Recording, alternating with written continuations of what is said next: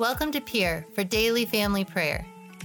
Thanks for joining our family and letting us join yours. It's now the fourth Sunday of Advent. We're getting so close to the coming of Christ in the incarnation at Christmas, in his first coming as a baby. We're going to read the gospel today, and then we'll do a quick reflection. Matthew chapter one, verse eighteen through twenty-four. This is how the birth of Jesus Christ came about. When his mother Mary was betrothed to Joseph, but before they lived together, she was found with child through the Holy Spirit. Joseph, her husband, since he was a righteous man, yet unwilling to expose her to shame, decided to divorce her quietly. Such was his intention when, behold, the angel of the Lord appeared to him in a dream and said, Joseph, son of David, do not be afraid to take Mary your wife into your home, for it is through the Holy Spirit that this child has been conceived in her. She will bear a son, and you are to name him Jesus, because he will save his people from their sins. All this took place to fulfill what the Lord had said through the prophet. Behold, the virgin shall conceive and bear a son, and they shall name him Emmanuel, which means God is with us. When Joseph awoke, he did as the angel of the Lord had commanded him, and took his wife into his home. There's so many things that we can focus on in this wonderful, beautiful reading. Maybe the most important thing is that we actually spend time with the reading and meditate on it and what jumps out to us personally, as a family, or individually.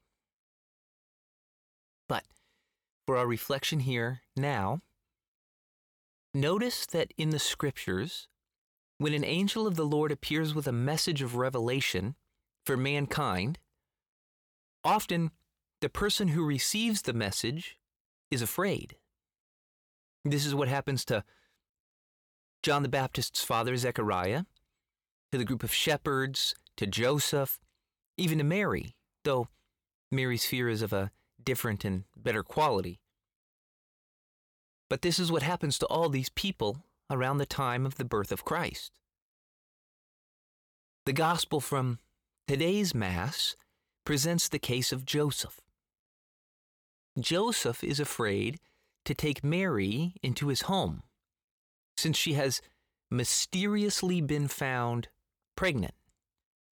This is an extremely difficult personal situation, social situation, legal situation, for both Joseph and also for Mary. So the angel begins his message to Joseph, Joseph, do not be afraid, before revealing to Joseph that Mary's child is from the Holy Spirit. Well, when God works in our lives, he doesn't simply ask us to do things that we can already handle. If he asked only things that we could already handle, we would never grow. Instead, God often asks things of us that are too big for us to handle. Do we have any of these challenges in our lives right now? When God asks something difficult, too difficult for us, fear is the wrong response. Fear that God's going to allow us to be crushed, or fear that perhaps God's being cruel, or fear that God expects us to handle the situation all alone. But actually, when God asks something too difficult for us to handle alone, it's because he intends to help. He will provide what we cannot. So difficult situations are actually opportunities for us to grow in faith. If Joseph had run away in fear, he would have missed Christ Jesus, who God was giving to him. If we run away in fear, missing the same thing. Jesus. Do not be afraid. God is constantly trying to give us Himself.